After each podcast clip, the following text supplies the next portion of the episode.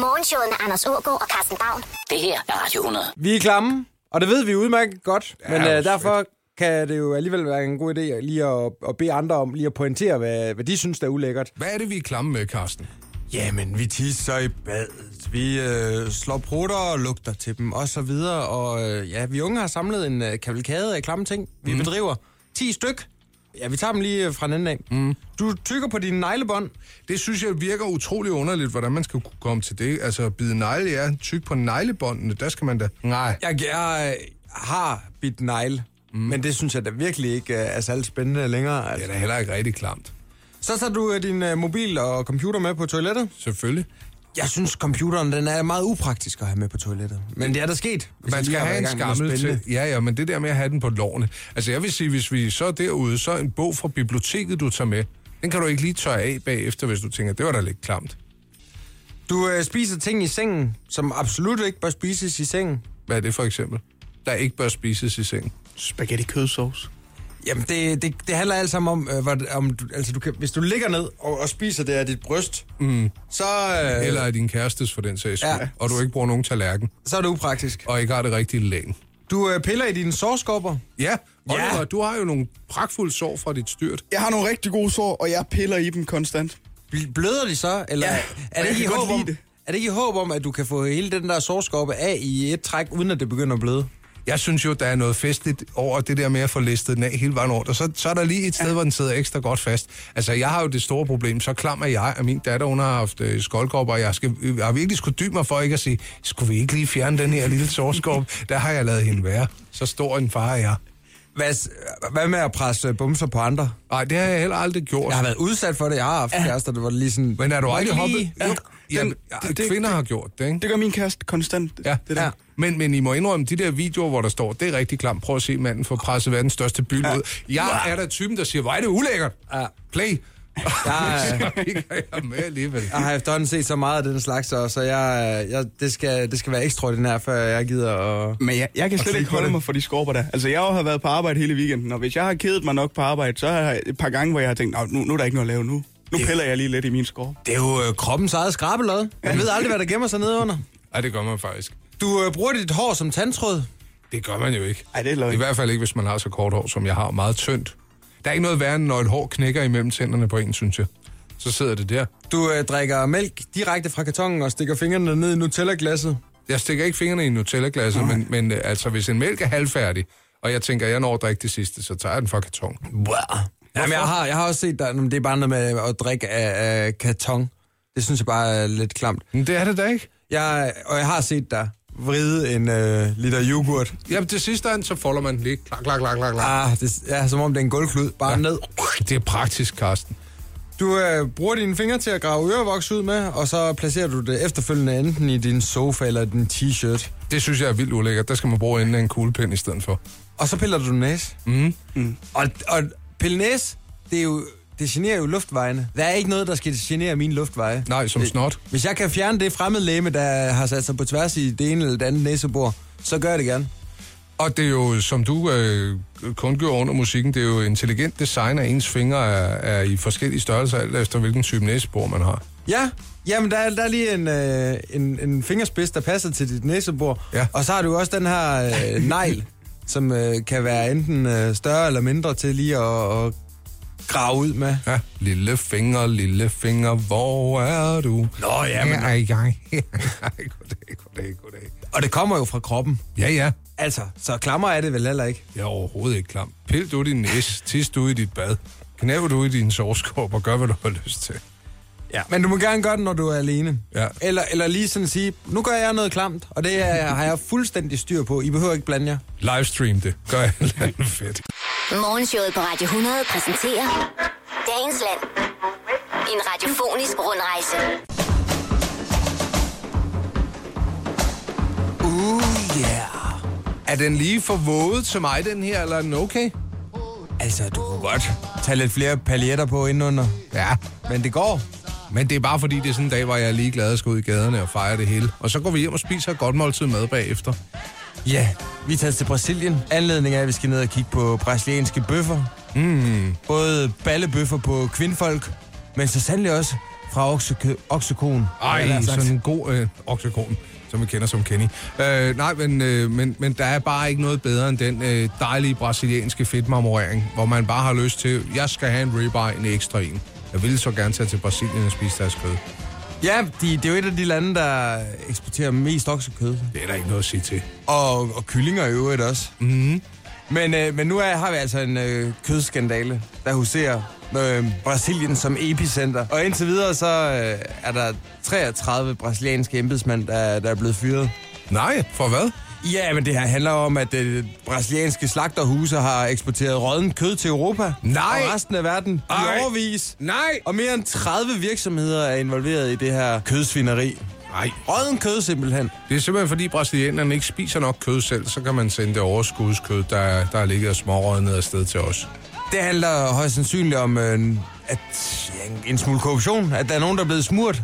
Mm. Og så de lige har givet øh, kødet øh, den store glade smiley. Ja, den det her godt- kød, det fejler der ikke, ikke noget som helst. Det kan holde sig et lille år mere. Det er da, Altså uden for gøldæsken. det er da ganske fint. Det skal da bare øh, vakuumpakkes, proppes i en øh, container, og så, så shippes afsted til, til Dortmund. Ja, ja, vi kan jo gå det i en form for rød bedelag, så det beholder farven. Det er blevet lidt gråt, men byt med det. Det er ulækkert. Det Ja. er kort og godt ulækkert. Og øh, i og med, at kød er så stor en eksportvare i Brasilien, så er det noget, der virkelig rammer dem. Mm. Hvad, hvad har I? Jamen, har I eksporteret rødden kød? Altså, man skal jo derhen, hvor, hvor der går længe, før man har lyst til at købe sit kød fra Brasilien igen i det hele taget. Personligt, der har jeg for længst brugt mine CO2-kvoter op. Jeg må ikke, øh, jeg må ikke bestille kød hjem fra Brasilien øh, længere. Mm. Det er simpelthen for langt væk. Altså, jeg synes jo, der er noget herligt i at købe det danske, hvis man kan komme i nærheden af det. Hvis jeg skal købe øh, kød fra Sydamerika, så skal det være fra et eksotisk dyr. Så skal det være fra et marsvin.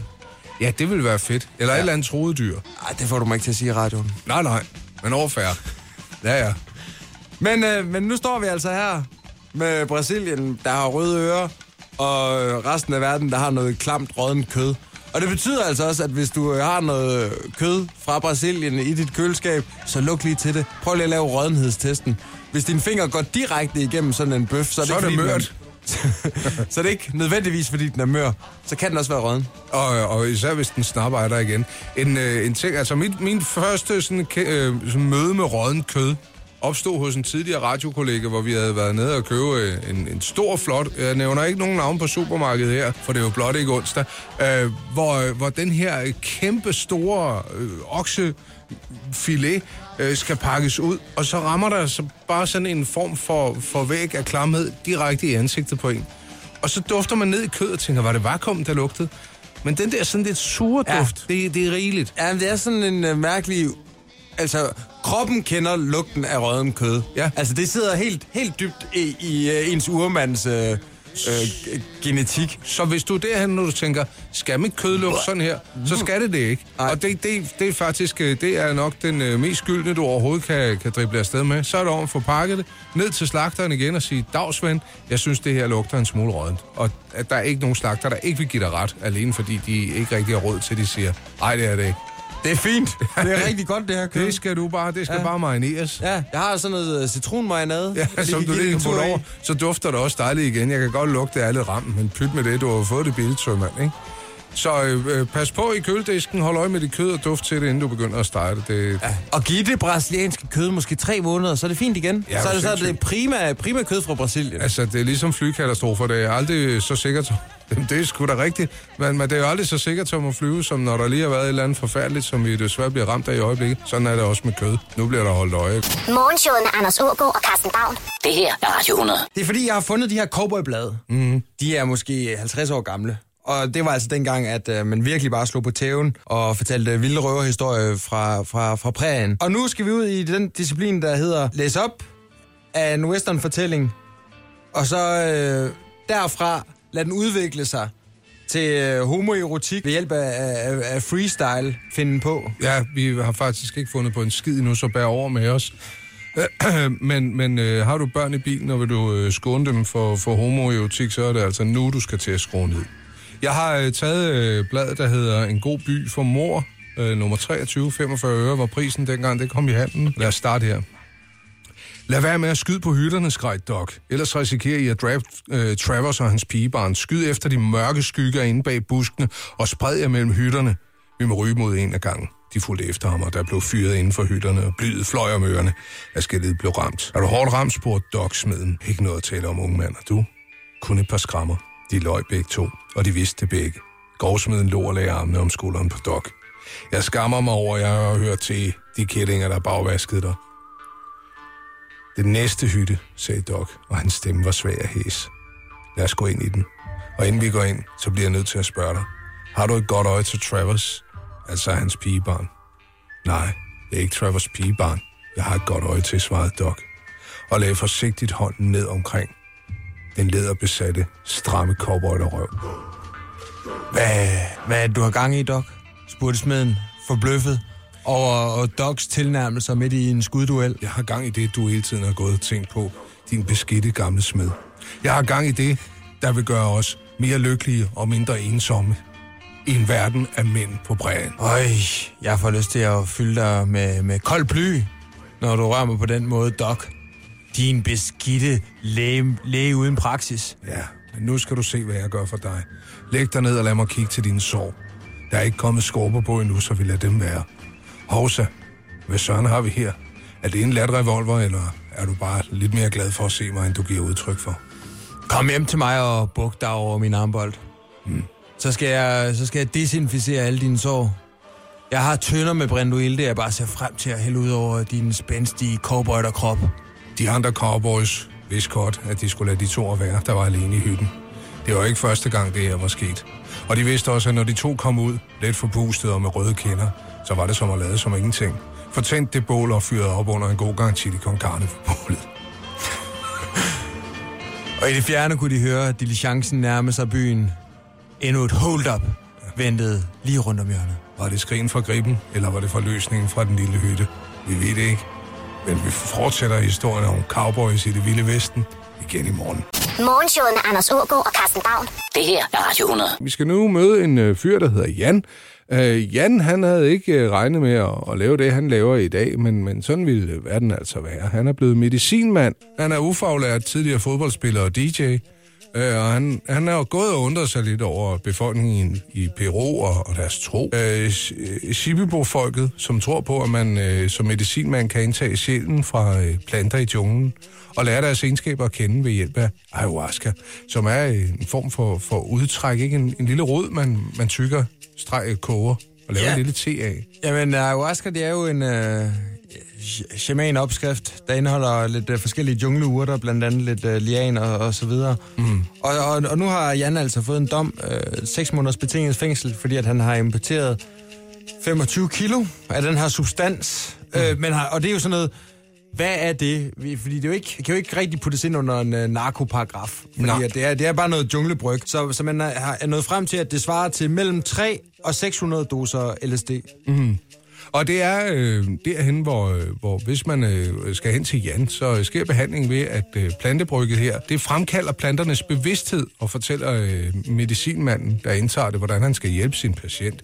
Hvis jeg for eksempel møder en person med et problem, så kan jeg igennem ayahuasca lytte til de planter, øh, jeg har indtaget, og deres bevidsthed for at finde ud af, hvordan jeg kan hjælpe vedkommende.